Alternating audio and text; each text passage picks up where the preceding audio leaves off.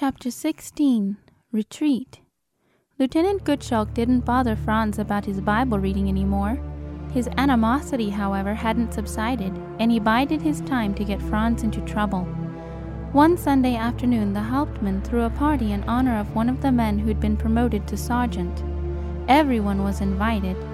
Franz, who hadn't worked on Sabbath, had some bookkeeping to catch up on, so when he arrived, the party was already in full swing. There was real coffee and big platters of cake, and these rare delicacies contributed so much to the festive mood that the conversation was lively. During a lull, Lieutenant Gottschalk suddenly turned to Franz. Say, Hasel, he said, what do you think of Hitler? Taken by surprise, Franz blurted out the first thing that came into his head. He is the biggest shyster under the sun. For a moment there was silence. Then all hell broke loose. Chairs crashed to the floor as soldiers jumped up and began pounding the wooden tables with their fists. In a flash, two old stormtroopers, members of Hitler's Special Sturmabteilung, the SA, had pulled their pistols and pointed them at Franz. This is treason of the highest degree, they raged, in their fury spraying spittle and crumbs of cake. We are going to shoot you. Now, out of the way, the rest of you. Into the uproar thundered the Hauptmann's voice. Quiet here! I tell you I want quiet! The tumult subsided, but Mikus's voice didn't. Soldiers, he roared, this is a private party. We are here to celebrate. We are off duty. There will be no political discussions, and that's an order. How dare you spoil our celebration? Reluctantly, the men sat down. The stormtroopers crammed their weapons back into their holsters, cursing under their breath. Gottschalk's eyes glittered with hostility. Shortly afterward, the party broke up. Karl and Willi were the first to Franz's quarters. Franz, Karl said, his voice quavering slightly, if you don't shut up, you'll get yourself killed, right here at the end of the war. Willi gripped Franz's shoulder in a painful squeeze. Pull yourself together, man. Keep your own counsel. I know, I know, Franz shook himself free. My tongue just got the better of me. I'll be more careful. You know that we don't like Hitler any more than you do, Willi said. But you don't always have to say what you think. I know, Franz repeated. Thanks for the advice. That summer, the German army began to feel as though a mammoth vice were squeezing them. Allied troops landed in France and fought their way east, while on the eastern front, the Red Army pushed the Germans back step by step. The Luftwaffe had long since lost command of the air, and the Wehrmacht had never really recovered from the heavy losses of the previous winter. In the Crimea, the pioneers themselves suffered heavy losses. The soldiers sent as replacements were often mere boys of fifteen or sixteen. Untrained and inexperienced, they fell almost immediately. Day and night the sounds of shell fire, mortars, and cannons raged as the Russians stepped up the attacks. Fear clutched even the most seasoned soldiers. Sometimes they came to Franz, shamefacedly asking for a new pair of pants. They'd filled theirs in the trenches. When winter arrived, the company finally received orders to retreat. They packed in haste and drove north, eventually reaching Odessa on the shores of the Black Sea. They were expecting a few days of rest, but word came that the Russians were close behind. Early the next morning, they fled for their lives, leaving Odessa's western suburbs while the Red Army entered the city on the east.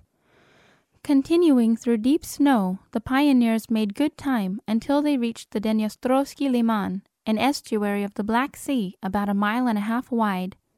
Here, a hodgepodge of soldiers, civilians, ox carts, trucks, wagons, and animals was lined up waiting to cross the Liman on the barge that served as a ferry. Orders came that only the military was allowed to cross, but as Franz saw the crying women and children, he said to them, Look, if you are willing to leave all your belongings behind and just escape with your life, I'll put you on my wagons and smuggle you across. But you have to be completely quiet. It is strength forbidden to help civilians. Gratefully, the women climbed on, a few to each wagon, and Franz hid them behind bundles and boxes. At 7 p.m., the last pioneers crossed. At 9 p.m., the Red Army took over, capturing an entire German battalion that had been ordered to build a landing dock. The pioneers were ordered to find billets in the next town, but their stay wasn't an easy one. the Russians launched bombing attacks day and night. Whenever bombs fell, the Germans threw themselves to the ground, the only way they could have a chance against the horizontally spraying shrapnel. Soon orders came to retreat further.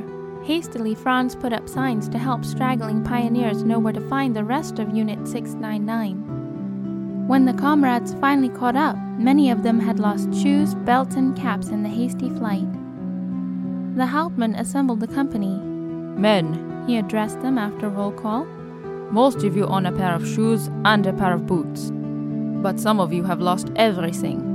You have been willing to go through fire for each other. I trust that you will take care of one another's needs. Quickly, the soldiers shared their spare clothing with the ones who had nothing. Then, still hotly pursued by the Russians, the pioneers continued west, traveling day and night until they crossed the border into Romania. The exhausted men rested for a few days in the city of Braila before heading north into the Carpathian Mountains. During this hurried flight, Franz lost all track of time. One day he spent some moments studying the calendar, trying to orient himself. To his chagrin, he discovered that during the helter skelter retreat, he had missed a Sabbath. During all the years of the war, it was the only Sabbath he hadn't kept. All the way from Odessa, the pioneers had been busy reinforcing or building bridges across the waterways so that the Wehrmacht could bring back their heavy equipment and tanks. The Germans also had thousands of horse drawn wagons filled with munitions, clothing, food, and all the gear needed in warfare. Now orders came that only motorized vehicles were allowed on the roads, so the soldiers loaded what they could onto trucks and blew up the wagons. The horses they hitched together and led along the side of the road. Franz still had charge of 30 horse drawn wagons. Despite orders, he kept them on the road where the traffic moved at a snail's pace. Only at the bridges were they forced off the road. Herr Hauptmann, Franz asked one day, we ourselves have built this bridge, and we can't even cross it? Isn't there anything you can do about that? The Hauptmann sighed and shook his head. I'm afraid not. We are going against orders as it is, keeping those horse wagons. You'll have to try to ford the river on foot. Franz did, and guided the wagons back onto the road on the other side. High up in the Carpathians, they reached the headquarters of the general. When he saw the company with their wagons, he ran outside, raging and yelling. Don't you know that wagons are no longer allowed on the roads? It is streng verboten. Where are you coming from? Who is in charge here? Hauptmann Mikus stepped forward. So much in the German army was streng verboten. We are Pioneer Park Company 699, he said. We are one of Hitler's flying battalions, and as such take orders directly from him. Ah, so, the general said. That's different, of course. I'll tell you what. You pull your wagons off the road here and wait until nighttime. You may proceed from 6 p.m. to 6 a.m., but not during the day. Otherwise, I will have a riot on my hands. Content with this arrangement, the pioneers made camp while thousands of soldiers rushed by. No one understood how they could be so relaxed with the Russians on their heels. The company ate at 5 p.m., then packed their belongings, and promptly at 6 o'clock took off like lightning. Since the roads were empty at night, their travel actually proceeded faster than the motorized vehicles that moved by day. High in the mountains, they reached a signpost Budapest, Hungary, 897 miles, 1,495 kilometers. They figured that they could cover 30 miles, or 50 kilometers, per night and reach Budapest in 20 days. As their nightly journey continued, they became aware of an eerie glow on the horizon in the direction of Budapest. Willi sidled up to Franz and asked, Franz, what do you suppose that is? I think the whole city is burning, Franz responded. The pioneers rushed on and reached Budapest in a record time of 18 days. There they had a big surprise. The whole city was brightly illuminated at night. No blackout here. No air raid warden walked the streets at night looking for chinks of light that might endanger a whole neighborhood. It was a sight the soldiers had not seen in years. In fact, the city was little affected by the war, and the Hungarians treated the Germans kindly. Hauptmann Mikus decided to proceed with trucks only. Many other units had had to abandon their vehicles already because of lack of fuel, but thanks to the gasoline the pioneers had hoarded for 18 months, they had plenty of fuel to get all the way home. They loaded their belongings onto trucks and gave their wagons and horses to grateful companies who had no transportation. The pioneers were ordered to build a bridge across the Danube for the sea of German troops flooding back. The bridge was completed in four days. The retreat became more and more hectic. At the point of exhaustion, the pioneers reached Hungary's Balaton Lake. But there was to be no rest for the weary men. At two o'clock the following morning, they were awakened by gunshots. Rattled, a bleary eyed Hauptmann crashed into Franz's room. Hasel, what's that noise? Seconds before, Franz had returned from a scouting expedition. It's the Russians shooting for trench mortars, sir. They're only a few hundred yards away. What, what should I do? Sir, Franz kept his voice level and as confident as possible. Do you want to become a Russian prisoner of war? Order immediate departure or we are lost. I can't do that, I have no orders from above.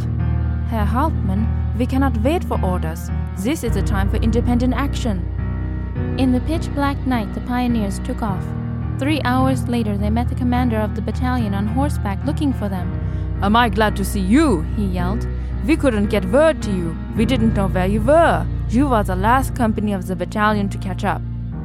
On they rushed, eventually crossing the border into Austria. Because the Russians had already occupied the area around Vienna, the battalion was forced to take a detour that took them to Graz, on the southern border of Austria. Soon they were ordered to swing straight north to Bruck an der Mur, and from there north again to St. Pölten. After only a week, orders came to go south again to Mariazell. There was no more logic to their movements. The roads were clogged with Wehrmacht surging north or south. It was impossible to cover any distance. Franz, who had lived and colported in Austria for nine years, went to the Hauptmann. Sir, I know this country like the palm of my hand. I can get us to Mariazell on back roads if you like. Relief washed over the weary commander's face. Absolutely, Hasel. Take over the leadership. The pioneers left the main thoroughfares and crawled along unpaved roads up and down the Alps. Yet they reached Mariazell before anyone else and were able to billet themselves in a large hotel. While the company took stations and held back the Russians, Franz assembled his office and set up the only radio the company had left. For months he had been listening to the enemy station, the only way to get reliable news about the war's progress. On Sunday, Franz strolled through Mariazell, a famous pilgrimage town. At the pilgrimage church, the sermon had just started. Curiously, Franz listened in. Good people, the priest was just saying. Don't worry. If we can't get into heaven through the main gate, God always has a back door through which we can sneak in. We'll all get there somehow. Franz had heard enough. Shaking his head, he moved on. On May 1st, 1945, while Franz was listening to the radio news, he saw Lieutenant Gottschalk walk by outside. Franz yanked open the window and put his head out. Peter, he called, Peter, have you heard the news? I want to express my condolences. The lieutenant whirled, his face chalk white. What is it? he quavered. What happened? Have you received bad news of my family? No, Peter, it's worse than that. Your god just died. He killed himself yesterday. Peter's face turned from white to beet red. He shot Franz a hate filled look and walked on. A few days later, when several men were clustered around the radio, Mikus entered. An announcement was just blasting out of the speaker. Achtung, Achtung! We are demanding full surrender of the German Wehrmacht. Give yourselves up. Surrender your weapons. Mikus was enraged. Who turned the enemy station on? It is streng verboten, he roared. Herr Hauptmann, Franz said respectfully, there is no other station left. We are surrounded by enemies. The only two pockets left that are still held by the Germans are Prague and here in Mariazell. I tell you, Hasel, snapped Mikus, we are not going to lose the war. This is all enemy propaganda. What will we win the war with, sir? Franz asked, wondering whether Mikus actually believed what he was saying. We have no more food, clothing, or ammunition. For months now, we have eaten bread that consists of 50% sawdust, and we can't get any more supplies because the enemy is in control of everything. Mikus had been open when alone with Franz, but now he betrayed a rare moment of indecision before others of rank and file. You have a point, sir, he said in a low voice. Frankly, I'm so confused, I don't know what to do. Why not go to the commander of the battalion and get directions? Half an hour later, Mikus telephoned Franz. Hasel, call our soldiers back from the front and burn all secret documents, save the non classified files. Franz immediately sent messengers to recall his comrades from their stations and had them load the vehicles. In the courtyard, he built a roaring fire and tossed in all the files, the non classified along with the secret ones. Mikus strode in. What are you doing? You were only to burn the secret documents. Sir, Franz said, the war is over. We'll have no more use for these things, and we don't want the Russians to find them. Let's destroy them and keep only our money and our service records. Lieutenant Gottschalk stepped to the fire to rescue the files. We are never going to capitulate. Lieutenant, Franz said, you need to learn something important. The tide has turned. Up to now, you called the shots, but you can't harm me anymore. Because of my Christian beliefs, you have wanted to do away with me all during the war. Now, those same Christian beliefs are going to be your salvation because I am not going to turn you in for war crimes. Just then, a voice boomed over the radio Germany has surrendered. I repeat, Germany has surrendered. It was May 8, 1945. The Hauptmann called headquarters, then assembled his men and told them Men, the surrender is official. The enemies have signed a treaty that states that all German soldiers who cross the river Enns by 11 a.m. tomorrow morning will become American prisoners of war. The ones who don't make it will fall into the Russian hands. From now on, it's every man for himself. Take the vehicles and fly. Good luck to you. Franz, Karl, Willi, and Sergeant Erich decided to stick together. They pulled out at 10 a.m. The Russians entered Mariazell 30 minutes later. Hordes of Germans were already crawling over the high alpine passes, all heading toward the common goal to reach the Americans before it was too late. If a wagon lost a wheel, it was heaved over the cliffs. When trucks ran out of gas, 20 men immediately surrounded it and sent it to the same destination. Sometimes an hour was lost before the road was cleared again. During these involuntary stops, Franz and Karl climbed down the mountainside and scavenged among the discarded vehicles. They returned with a cache of canned goods, cigarettes, and armfuls of cowhides. They loaded the things onto their own truck and continued on. One or the other would glance at his watch and anxiously calculate the distance yet to be covered. The next delay came when the road ran alongside a clear mountain stream full of trout. Looking down, Willi said, Hey guys, let's shoot some fish. By the time the column started up again, Karl and Willi had a nice catch of fresh trout. Finally, from the top of a mountain, they saw the river glistening in the distance like a silver ribbon. Would they make it? The defeated Wehrmacht all but stampeded to the distant goal. At 10:30 a.m., Franz, Karl, Willi, and Erich crossed the bridge over the river Enns. For them, the war was over. American soldiers met them on the other side. Stop, they said in simple German, and gestured to one pile. Weapons here, they said, gesturing to one pile. Ammunition there. Franz unbuttoned his holster and tossed his wooden revolver on the heap. Willi's eyes stared from their sockets. Franz, he asked, what on earth is that thing? That's my gun, said Franz, eyes twinkling. I had it made in Poland and got rid of my real one there. Are you crazy? You see, I didn't ever want to be in a position where I would be tempted to shoot someone. Sergeant Erich stared even harder at Franz. This was the man he'd chosen to be his guardian angel during the entire war. The Americans waved them on. Pointing west, they said Braunau, prison camp. The men understood, but now there was no more hurry. They could relax at last because finally they were safe. They drove a few kilometers, then stopped for lunch, where over an open campfire Willi and Karl roasted the fresh trout. What a treat it was! The following day at noon, just before their gasoline ran out, they reached the camp and joined the 140,000 German prisoners of war already there. At the time the retreat had started, the pioneers had been among the troops farthest from Germany. They had covered the greatest distance. Now they had reached their last goal of the war to be in the hands of the Americans and not the Russians.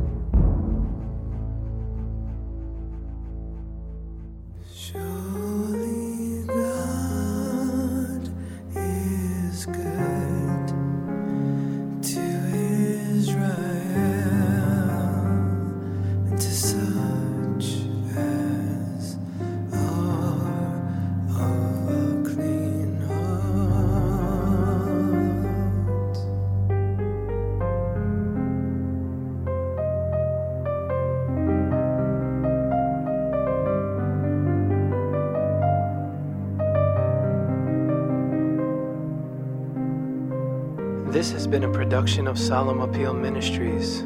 All rights reserved. For more information, please visit us at solemnappeal.com or call 1 888 449 1452.